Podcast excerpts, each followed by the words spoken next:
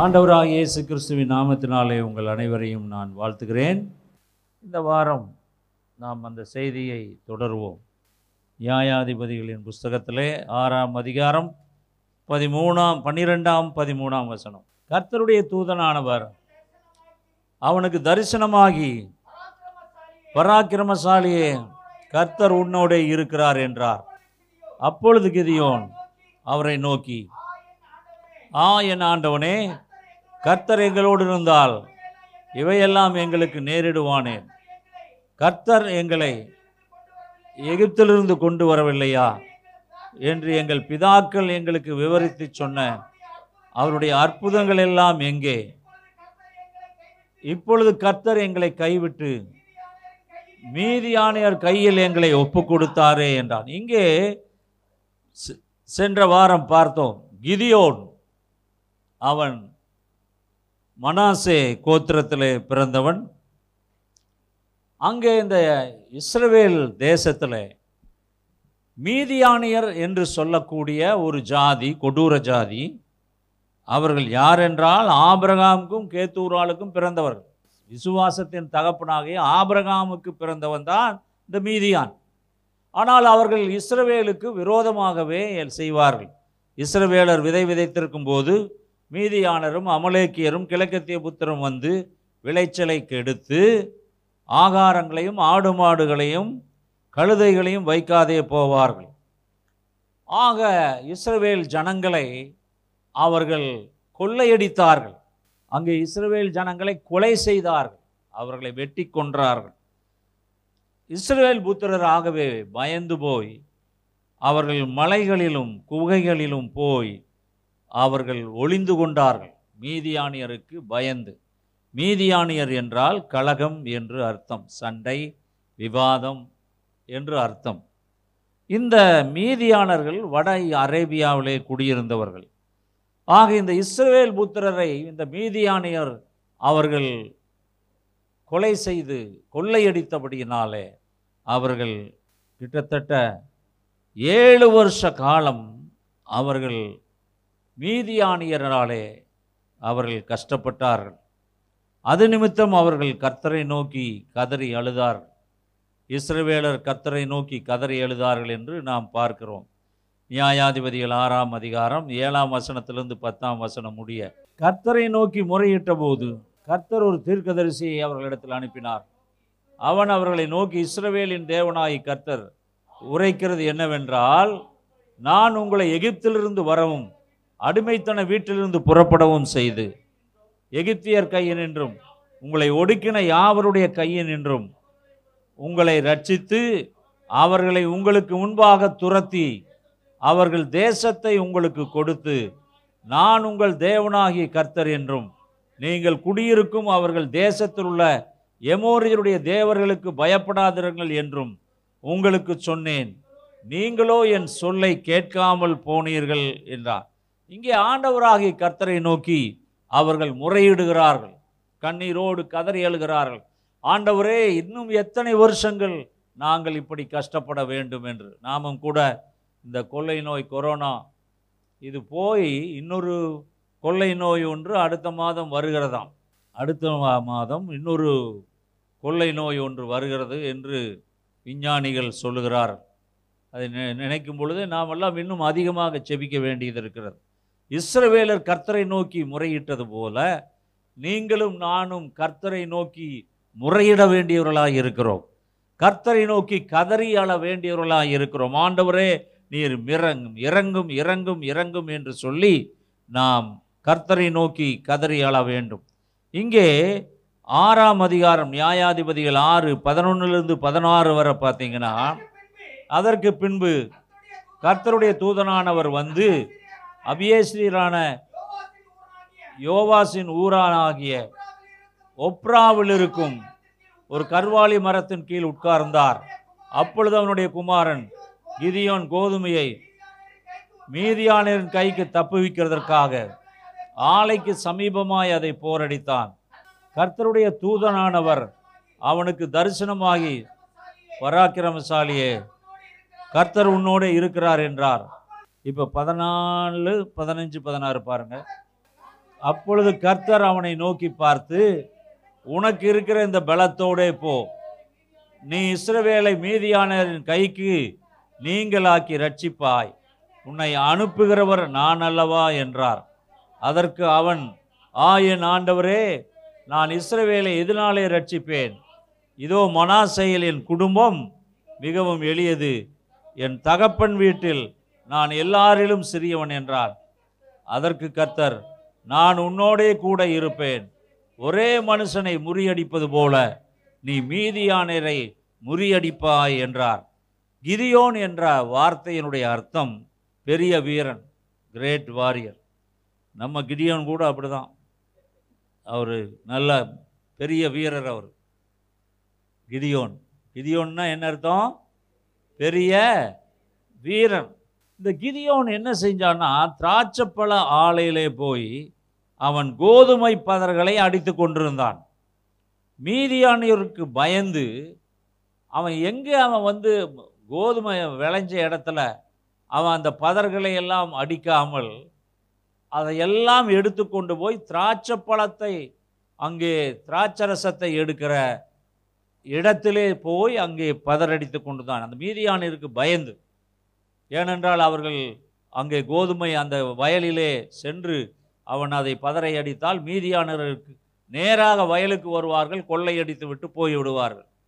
அதனால இவன் அங்கிருக்கிற அந்த கோதுமையெல்லாம் பதறை எடுத்து கொண்டு வந்து திராட்சப்பழ ஆலையிலே போட்டு அங்கே பதறடித்து கொண்டிருந்தான்.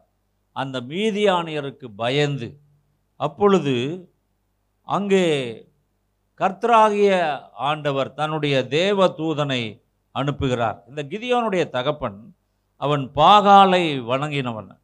மனாசை கோத்திரம் இவர்கள் இருக்கிற பன்னிரெண்டு கோத்திரங்களிலே சின்ன கோத்திரம்தான் இந்த மனாசை கோத்திரம். அங்கே இந்த கிதியோனுக்கு வேலைக்காரர்கள் எல்லாம் இருந்தார்கள். ஆனாலும் அவனே தானே அந்த கோதுமையை போர் போரடித்தான். இங்கே நம்ம பார்க்குறோம் கர்த்தருடைய தூதனானவர் வந்து ஓப்ராவிலே உள்ள கர்வாலி மரத்தின் கீழ் உட்கார்ந்தார் என்று நியாயாதிபதிகள் ஆறாம் அதிகாரம் பதினொன்றில் நம்ம பார்க்குறோம். அங்கே நீங்கள் பார்த்தீங்கன்னா கர்த்தருடைய தூதனானவர் வந்து அபியேஸ்ரியனான யோவாசின் ஊராகிய ஒப்ராவில் இருக்கும் ஒரு கர்வாலி மரத்தின் கீழ் உட்கார்ந்தார். சரி இங்கே நம்ம பார்க்குறோம். கர்த்தருடைய தூதரானவர் வந்தார். ஓப்ரா என்கிற இடத்திலே அவர் வந்தார். ஓப்ரா என்றால் மான் கன்று என்று அர்த்தம். அந்த வார்த்தையினுடைய அர்த்தம். இது அபியேசியரின் வழியிலே வந்த யோவாஸ் மனாசாயுடைய தகப்பன். அபியேசிரியனுடைய வழியிலே வந்த அபியேசிரியன் என்றால் தகப்பனுடைய உதவி என்று அர்த்தம். ஃபாதர் ஆஃப் ஹெல்ப் என்று அர்த்தம். யோவாஸ் என்றால் கர்த்தரால் கொடுக்கப்பட்டவன் என்று அர்த்தம். இந்த கர்த்தரால் கொடுக்கப்பட்டவன் என்று அர்த்தம் கொள்ளுகிற யோவாசனுடைய மகன்தான் கிதியோன். கிதியோன் என்றால் வெட்டுகிறவன் பெரிய வீரன் என்று அர்த்தம். அது மட்டுமல்ல இவன் மனாசை கோத்திரத்திலே வந்தவன். மனாசே கோத்திரம் என்றால் மனாசே மறக்கடிக்கப்பட்டவன் மறந்து போனவன் அதுதான் அதனுடைய அர்த்தம். மனாசே. ஆக இங்கே கர்த்தருடைய தூதனானவர் கிதியோனுக்கு தரிசனமாகி பராக்கிரமசாலியே கர்த்தர் உன்னோடே இருக்கிறார் என்றார். என் அன்பான தேவ ஜனமே ஒருவேளை அவர்கள் அந்த மீதியானியருடைய காரியங்களுக்கு பயந்து மீதியானியர் என்ற ஜாதி கொடூர ஜாதி இவர்களை அங்கே அடித்து கொண்டிருந்தாலும் இவர்களுக்கு விரோதமான காரியங்களை செய்து கொண்டிருந்தாலும் கர்த்தராகிய ஆண்டவர் மனாசே மறக்கடிக்கப்பட்ட மறந்து போன என்கிற அர்த்தம். மறந்து போன என்கிற அர்த்தமுடைய இந்த மனாசே கோத்திரத்தை கர்த்தர் நினைவு கூர்ந்தார். அலையலூயா மனாசை என்றால் மறந்து போனது என்ற அர்த்தம். மறந்து போனது என்கிற அர்த்தமுடைய மனாசே கோத்திரத்தை கர்த்தர் மறக்கவில்லை. அவர் நினைவு கூர்ந்தார். அல்லேலூயா உங்களையும் இந்த காலை வேளையிலே நினைவு கூறுகிற கர்த்தராக இருக்கிறார். ஒருவேளை நான் இந்த ஜாதி அந்த ஜாதி நான் இந்த ஜாதி ஆண்டவர் என்னை மறந்து விட்டார் என்று நீங்கள் நினைக்கலாம். கர்த்தர் ஒருபோதும் உங்களை அவர் மறப்பதில்லை. அவர் உங்களை விட்டு விலகுவதும் இல்லை உங்களை கைவிடுவதும் இல்லை. மனாசை கோத்திரம் அந்த மனாசைனால மறந்து போச்சுன்னு அதனுடைய அர்த்தமே அதுதான். ஆனால் ஆண்டவராகி கர்த்தர் தேவனுடைய தூதனானவர் அவனை தேடி வருகிறார். யாரை தேடி வருகிறார்? கிதியோனை தேடி வருகிறார். கிதியோனை தேடி வந்து அவனோடு பேசுகிறார். பராக்கிரமசாலியை கர்த்தர் உன்னோடே இருக்கிறார் என்றார். என் அன்பான தேவ ஜனமே இந்த காலை வேளையிலே கர்த்தர் உங்களோடு இருக்கிறார். அலலூயா ஆம் அது என்ன கொ- கொள்ளை நோய் வந்தாலும் சரி எந்த காரியமாக இருந்தாலும் சரி எப்படிப்பட்ட பிரச்சனையாக இருந்தாலும் சரி கர்த்தர் உங்களோடு இருக்கிறார். அல்லேலூயா அந்த விசுவாசம் நமக்கு வேணும். அந்த விசுவாசத்தோடு நாம் காரியங்களை எதிர்கொள்ள வேண்டும். ஐந்து மாதம் அடங்கி கிடந்தோம். வீட்டை விட்டு வெளியே போக முடியவில்லை. ஆனாலும் கர்த்தருடைய கிருபை நம்மை தாங்கிற்று. அல்லேலூயா வேலை இல்லை வருமானம் இல்லை. பல பிரச்சனைகள் பல பிரச்சனைகள். அத்தனை பிரச்சனைகளுக்கு மத்தியிலே ஆண்டவராகிய கர்த்தர் அவர் நம்மோடு கூட இருந்தார். இங்கே மனாசே கோத்திரம் மறந்து போன அந்த கோத்திரத்தினுடைய ஒரு ஏழை குடும்பத்தை சார்ந்த கிதியோனை தேடி வருகிறார். வருகிறார் ரார். வருகி ரார் ரார். அதை மறந்துடாதீங்க. வருகிறார். ரைட் ஏன் இதை நான் சொல்கிறேன்னு கேட்டிங்கன்னா சில நேரத்தில் தேவதூதர் வர்றாங்க. நீங்கள் லூக்கா ஒன்றாம் அதிகாரம் பதினொன்றுலேருந்து பத்தொன்பது வரை பார்த்தீங்கன்னா சகரியாவுக்கு அங்கே தேவதூதன் வந்து தரிசனமானான். அங்கே தரிசனமானான். உனக்கு ஒரு குழந்தை கிடைக்கும். இந்த வயதான காலத்தில் உனக்கு கர்த்தர் ஒரு குழந்தை கொடுப்பார் என்று யோ அங்கே சொல்லுகிறான். தேவதூதன் சொல்லுகிறான் சொல்லுகிறான். ரைட்டா? லூக்கா ரெண்டாம் அதிகாரம் எட்டாம் வசனம்.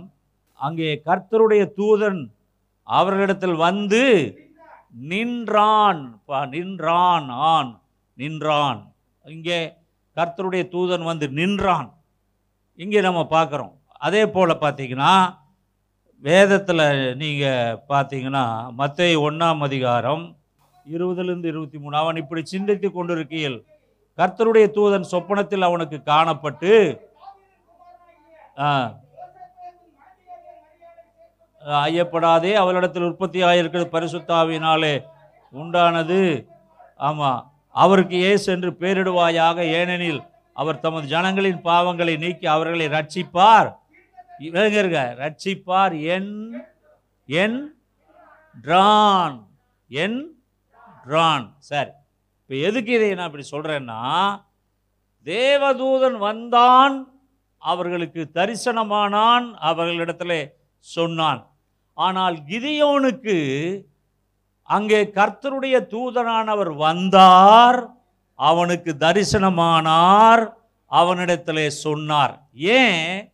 தேவதூதன் மரியாளிடத்தில் பேசும்போது சகரியாவிட்ட பேசும்போது நின்றான் வந்தான் பேசினான் என்று அவன் அவன் என்று எழுதப்பட்டிருக்கிறது.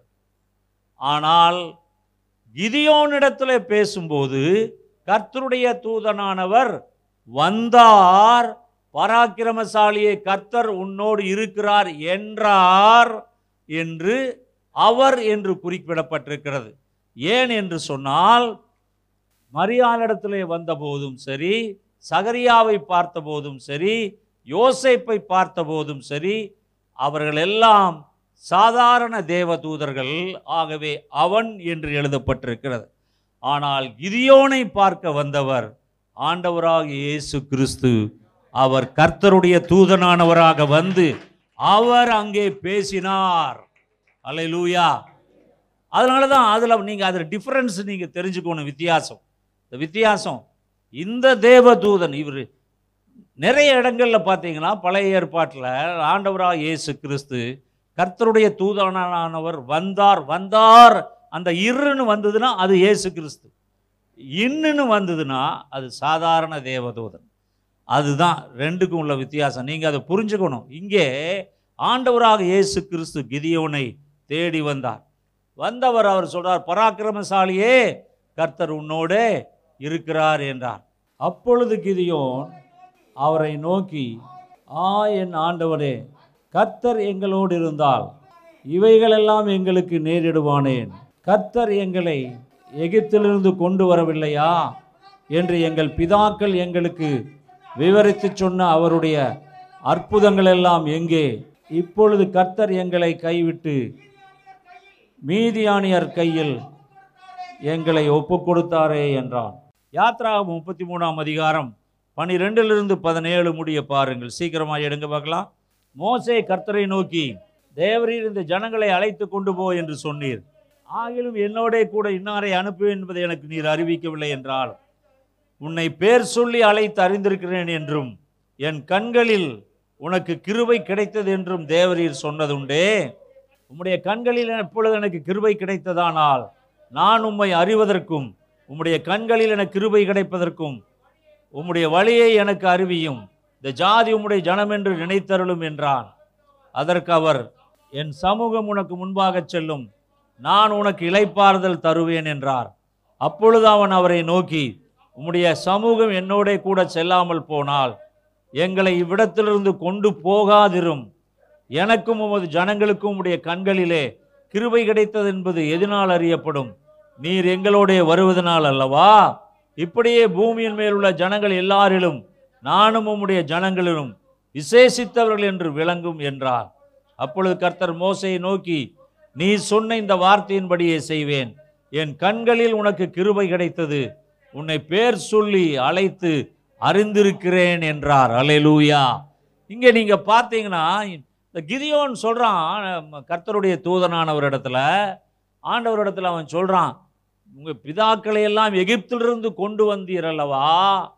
அப்படி நீர் கொண்டு வந்த அந்த அற்புதங்களை எல்லாம் சிவந்த சமுத்திரம் பிளந்தது. வானத்திலிருந்து மன்னாவை போட்டீர். பகலிலே மேகஸ்தம்பம் இரவிலே அக்னி ஸ்தம்பம் இதெல்லாம் நடந்தது என்று எங்கள் பிதாக்கள் சொன்னார்களே அந்த அற்புதங்கள் எல்லாம் இப்பொழுது எங்கே? ஏன் இந்த மீதியானியர் எங்களை இப்படி எங்களை கொலை செய்ய வேண்டும் எங்களை கொள்ளையடிக்க வேண்டும்?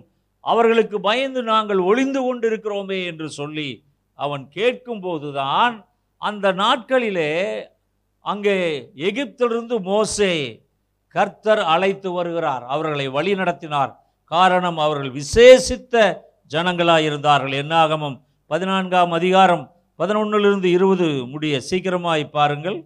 என்னாகமம் பதினான்கு பதினொன்னிலிருந்து இருபது முடிய. கர்த்தர் மோசை நோக்கி எதுவரைக்கும் இந்த ஜனங்கள் எனக்கு கோபம் உண்டாக்குவார்கள்? தங்களுக்குள்ளே நான் காட்டின சகல அடையாளங்களையும் அவர்கள் கண்டும் எதுவரைக்கும் என்னை விசுவாசியாதிருப்பார்கள். நான் அவர்களை கொள்ளை நோயினாலே வாதித்து சுதந்திரத்துக்கு புறம்பாக்கி போட்டு அவர்களை பார்க்கலும் உன்னை பெரிதும் பலத்ததுமான ஜாதியாக்குவேன் என்றார். மோசை கர்த்தரை நோக்கி எகிப்தியர் இதை கேட்பார்கள். அவர்கள் நடுவிலிருந்து உம்முடைய வல்லமையினாலே இந்த ஜனங்களை கொண்டு வந்தீரே.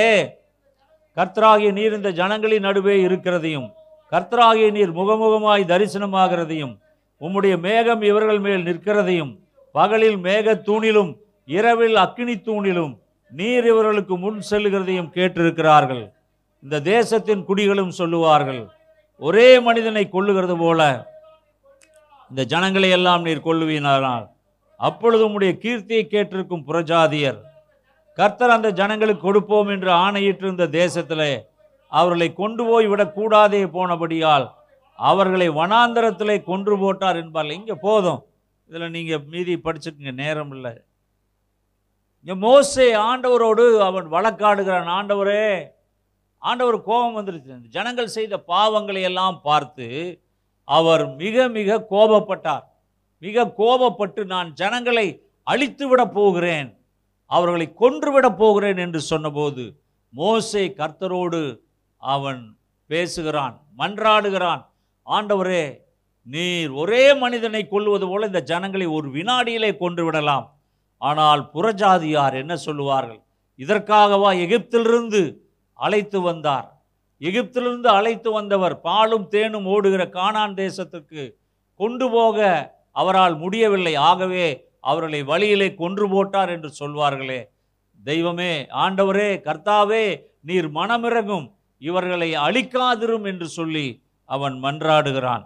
ஆக இதெல்லாம் முற்பிதாக்களின் காலத்திலே நடந்த ஒரு காரியம். இதையெல்லாம் கிதியோன் சொல்லுகிறான். இப்படியெல்லாம் நீர் காப்பாற்றினீரே என்று. ரோமருக்கு எழுதின நிருபம் எட்டாம் அதிகாரம் முப்பத்தி ஒன்றாவது வசனத்தில் பாருங்க. தேவன் நம்முடைய பட்சத்தில் இருந்தால் நமக்கு விரோதமாக இருப்பவன் யார்? தேவன் நமது பட்சத்தில் இருந்தால் நமக்கு விரோதமாக இருப்பவன் யார்? அல்லேலூயா. அதனால் பழைய நாட்களிலே முற்பிதாக்களின் காலத்திலே நடந்ததை கிதியோன் கர்த்தருடைய தூதனானவராகிய ஆண்டவராகிய இயேசு கிறிஸ்துவனிடத்தில் அவன் சொல்லுகிறான். இதெல்லாம் நடந்ததுன்னு சொல்லுதே ஆனால் இப்போ ஏன் எங்களை கைவிட்டீர்? எங்களை ஏன் கைவிடணும்? கர்த்தர் எங்களோடு இருந்தால் இதெல்லாம் நடக்குமா? அப்படிங்கிற ஒரு கேள்வியை கேட்கிறான். நாமும் கூட இந்த கேள்வியை அநேக முறை கேட்டிருக்கலாம். கஷ்டங்கள் வரும்போது துன்பங்கள் வரும் பொழுது வருமானம் இல்லாத போது வேலை இல்லாத போது வீட்டிலே குழந்தைகள் வீட்டிலே மனைவி பிரச்சனைகள் அங்கே சாப்பிட ஒன்றுமில்லாத நிலைமை வரும் பொழுது நகைகளை கொண்டு அடகு வைத்து பணம் வாங்கி அதிலே அரிசி வாங்கி சாப்பிட்ட நாட்கள் எல்லாம் யோசித்து பார்க்கும் பொழுது சில நேரத்தில் ஆண்டவர் எங்களை கைவிட்டு விட்டாரோ? எங்களை மறந்து விட்டாரோ? என்றெல்லாம் சில நேரத்திலே நாம் நினைக்கிறோம். அதைத்தான் கிதியோன் சொல்லுகிறான். நீங்களும் நானும் என்னவெல்லாம் நினைத்தோமோ பேசினோமோ அதைத்தான் கிதியோன் அன்றைக்கு பேசினான். அல்ல லூயா வேற ஒன்றும் இல்லை. நீங்கள் நானும் என்ன பேசணும் என்ன நினைச்சோமோ அதைத்தான் அவனும் நினைச்சான். அதைத்தான் அவனும் சொன்னான். என்ன சொன்னான்? எல்லாம் எங்களோட முற்பிதாக்கள் காலத்தில் அப்படியெல்லாம் அற்புதம் பண்ணிரு. ஏன் எங்கள் காலத்தில் நடக்கலை? இப்போ நமக்கும் அந்த இது வரும்ல. மன்னாவை கொண்டு போஷித்தார். மேகஸ்தம்பம் அக்னி ஸ்தம்பம் பகலிலும் இரவு நடந்தது. இதெல்லாம் அற்புதமெல்லாம் பண்ணார். கண்மலையிலிருந்து தண்ணீர் வந்தது. தண்ணீரை திராட்சரசமாக்கினார். ஐந்து அப்போ ரெண்டு மீன் ஐயாயிரம் பேருக்கு போஷித்தார். இதெல்லாம் நடந்ததே. ஏன் எங்களுக்கு ஒன்றுமே நடக்கலை? எங்களுக்கு ஏன் ஒன்றும் நடக்கலை? இந்த கேள்வி கிதியோன்னு அன்னைக்கே கேட்டார். இல்லை அன்னைக்கே கேட்டான் ஆண்டவருடையத்தில் கேட்குறான் அவன் ஏன் எங்களுக்கு நடக்கலை? அப்போ ஆண்டவர் அவனுக்கு ஒன்றும் பதிலெல்லாம் ஒன்றும் சொல்ல என்ன பதில் சொன்னாருன்னா பராக்கிரமசாலியை கர்த்தர் உன்னோடு இருக்கிறார். அவ்வளோதான் அவர் சொல்கிறார் நீ இந்த மீதியானவரை ஒரே மனிதனை கொள்ளுவது போல நீ கொல்லப் போகிறாய். நீ அழிக்கப் போகிறாய். உன்னால் முடியும். ஆண்டவராய் கர்த்தர் சொல்லுகிறார். உபாகமம் இருபத்தி ஒன்பதாம் அதிகாரம்.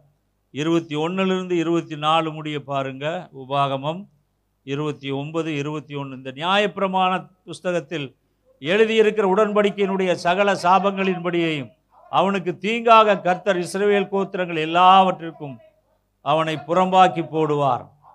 அப்பொழுது உங்களுக்கு பின் எழும்பும் தலைமுறையான உங்கள் பிள்ளைகளும் தூர தேசத்திலிருந்து வரும் அந்நியரும் கர்த்தர் இந்த தேசத்துக்கு வருவித்த வாதைகளையும் நோய்களையும் காணும்போது கர்த்தர் தமது கோபத்திலும் தமது உக்கிரத்திலும் சோதோமையும் குமாராவையும் அத்மாவையும் செபோயமையும் கவிழ்த்து போட்டது போல இந்த தேசத்தின் நிலங்களை எல்லாம் விதைப்பும் விளைவும் யாதொரு பூண்டின் முளைப்பும் இல்லாதபடிக்கு கந்தகத்தாலும் உப்பாலும் எரிக்கப்பட்டதை காணும் போதும் அந்த ஜாதிகளெல்லாம் கர்த்தர் இந்த தேசத்துக்கு ஏன் இப்படி செய்தார்? இந்த மகா கோபம் பற்றி எறிந்ததற்கு காரணம் என்று என்று சொல்லுவார்கள். அல்ல லூயா போதும். நீங்கள் அதில் அப்படியே படிச்சுட்டே போகலாம் இருபத்தொன்பதாம் வசனம் முடிய. இதெல்லாம் வந்து ஆண்டவராய் கர்த்தருடைய கோபம் இஸ்ரவேல் ஜனங்கள் பாவம் செய்தார்கள். ஆகவே ஏழு வருஷ காலம் அவர்களை வாதித்தார்.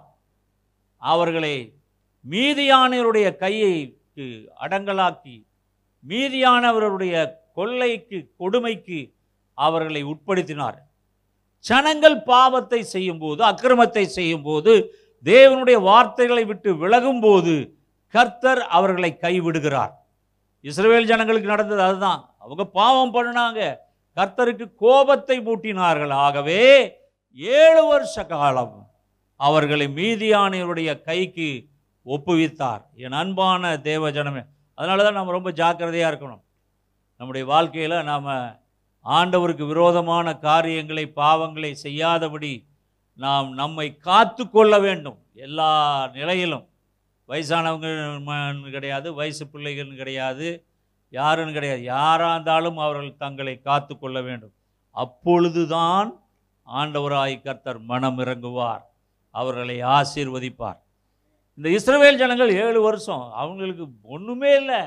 வீட்டில் ஒன்றும் அரிசி பருப்பு கோதுமை எண்ணெய் எதுவும் இருக்காது எல்லாத்தையும் கொள்ளையடிச்சிட்டு போயிடறாங்க கொள்ளை நோய் வந்து எப்படி எல்லாத்தையும் கொள்ளையடிச்சதோ அதே போல் ஒரு நிலைமை இஸ்ரவேல் ஜனங்களுக்கு வந்தது. எழுபத்தி ஏழாம் சங்கீதம். ஏழாம் வசனத்துலேருந்து ஒன்பதாம் வசனம் முடிய பாருங்க பார்க்கலாம். சீக்கிரமாய். எழுபத்தி ஏழு ஏழுலேருந்து ஒன்பது வரை. ஆண்டவர் நித்திய காலமாய் தள்ளி விடுவாரோ? இனி ஒருபோதும் தயை செய்யாதிருப்பாரோ? அவருடைய கிருபை முற்றிலும் அற்று போயிற்றோ. வாக்குத்தத்தமானது தலைமுறை தலைமுறைக்கும் ஒளிந்து போயிற்றோ. தேவன் இரக்கம் செய்ய மறந்தாரோ. கோபத்தினாலே தமது உருக்கமான இரக்கங்களை அடைத்து கொண்டாரோ என்றேன். இங்கே பார்த்தீங்களா சங்கீதக்காரன் புலம்புறான். தேவன் நித்திய காலமாய் எங்களை தள்ளி விட்டாரோ அவருடைய கோபத்தினால் எங்களை கைவிட்டு விட்டாரோ. சங்கீதக்காரன் சொல்லுகிறான். அதே சங்கீதம் எண்பத்தி ஒன்பது நாற்பத்தி ஆறிலிருந்து நாற்பத்தி ஒன்பது முடிய எதுவரைக்கும் கர்த்தாவே என்றைக்கும் மறந்திருப்பீரோ? உமது கோபம் அக்னியைப் போல எரியுமோ? என் ஜீவன் எவ்வளவு நிலையற்றது என்பதை நினைத்தருளும். மனுபுத்திரர் யாவரையும் வீணாக சிருஷ்டிக்க வேண்டியதென்ன? மரணத்தை காணாமல் உயிரோடு இருப்பவன் யார்? தன் ஆத்துமாவை பாதாள வல்லடிக்கு விளக்கிறவன் யார்? ஆண்டவரே நீர் தாவீதுக்கு உம்முடைய உண்மையை கொண்டு சத்தியம் பண்ணின உம்முடைய பூர்வ கிருவைகள் எங்கே? இங்கே நம்ம பார்க்குறோம் ஆண்டவரே நீர் எல்லாரையும் கைவிட்டு விட்டீரே. எங்களை ஏன் கைவிட்டு விட்டீர் என்று சொல்லி சங்கீதக்காரன் புலம்புகிறான். என் அன்பான தேவ ஜனம் ஏசாயா அறுபத்தி மூணாம் அதிகாரம் பதினைந்து பதினாறு பதினேழு பாருங்கள் குயிக்கா பார்த்து முடிப்போம். ஏசாயா அறுபத்தி மூணாம் அதிகாரம். தேவரீர் பரலோகத்திலிருந்து கண்ணோக்கி பரிசுத்தமும் மகிமையும் உள்ள உம்முடைய வாசஸ்தலத்திலிருந்து பாரும். உம்முடைய வைராக்கியமும் உம்முடைய வல்லமையும் எங்கே? உம்முடைய உள்ளத்தின் கொதிப்பையும் உம்முடைய மன உருக்கத்தையும் எனக்கு முன்பாக அடக்கிக் கொள்ளுகிறீரோ? தேவரீர் எங்கள் பிதாவா இருக்கிறீர். ஆபிரகாம் எங்களை அறியான். இஸ்ரேல் மக்களுக்கு நாங்கள் அறியப்பட்டவர்களும் அல்ல. கர்த்தாவே நீர் எங்கள் பிதாவும் எங்கள் மீட்பருமாய் இருக்கிறீர். இது பூர்வ காலம் முதல். இது உம்முடைய நாமம். கர்த்தாவே நீர் எங்களை உம்முடைய வழிகளை விட்டு தப்பி போக பண்ணி எங்கள் இருதயத்தை உமக்கு பயப்படாதபடிக்கு கடினப்படுத்துவானேன். உம்முடைய ஊழியக்காரனின் நிமித்தமும் உம்முடைய சுதந்திரமான கோத்திரங்களின் நிமித்தமும் திரும்பி ஏறலும். இங்கே நம்ம பார்க்குறோம் பதினாறாவது வசனத்தில் தேவரீர் எல்லாம் எல்லாரும் சேர்ந்து படிங்க பார்க்கலாம். தேவரீர் எங்கள் பிதாவாக இருக்கிறீர் ஆபரகாம் எங்களை அறியான். இஸ்ரவேலுக்கு நாங்கள் அறியப்பட்டவர்களும் அல்ல. கர்த்தாவே நீர் எங்கள் பிதாவும் எங்கள் மீட்பருமாய் இருக்கிறீர். இது பூர்வ காலம் முதல் உம்முடைய நாமம். அலெலுயா அலெலுயா அலெலுயா அலெலுயா கர்த்தருடைய பரிசுத்த நாமத்திற்கு மகிமை உண்டாவதாக. என் அன்பான தேவ ஜனமே இன்றைக்கும் ஆண்டவராகிய கர்த்தரே நம்முடைய பலனாய் இருக்கிறார் கிதியோனை பார்த்து அதான் சொன்னார் பராக்கிரமசாலியே கர்த்தர் உன்னோடே இருக்கிறார். என் அன்பான தேவஜனமே கர்த்தர் உங்களோடு இருக்கிறார். அவர் உங்களை விட்டு விலகுவதும் இல்லை உங்களை கை விடுவதும் இல்லை எந்த சூழ்நிலையிலும் நானும் நீங்களும் அவரை விட்டு விடக்கூடாது. அவரை விட்டு விடாமல் இருக்கும் பொழுது கர்த்தராகி ஆண்டவர் அவர் நம்மை விடமாட்டார். நம்மை பாதுகாப்பார் நம்மை வழிநடத்துவார். பலப்படுத்துவார். இந்த செய்தியினுடைய தொடர்ச்சியை நாம் அடுத்த வாரம் பார்ப்போம்.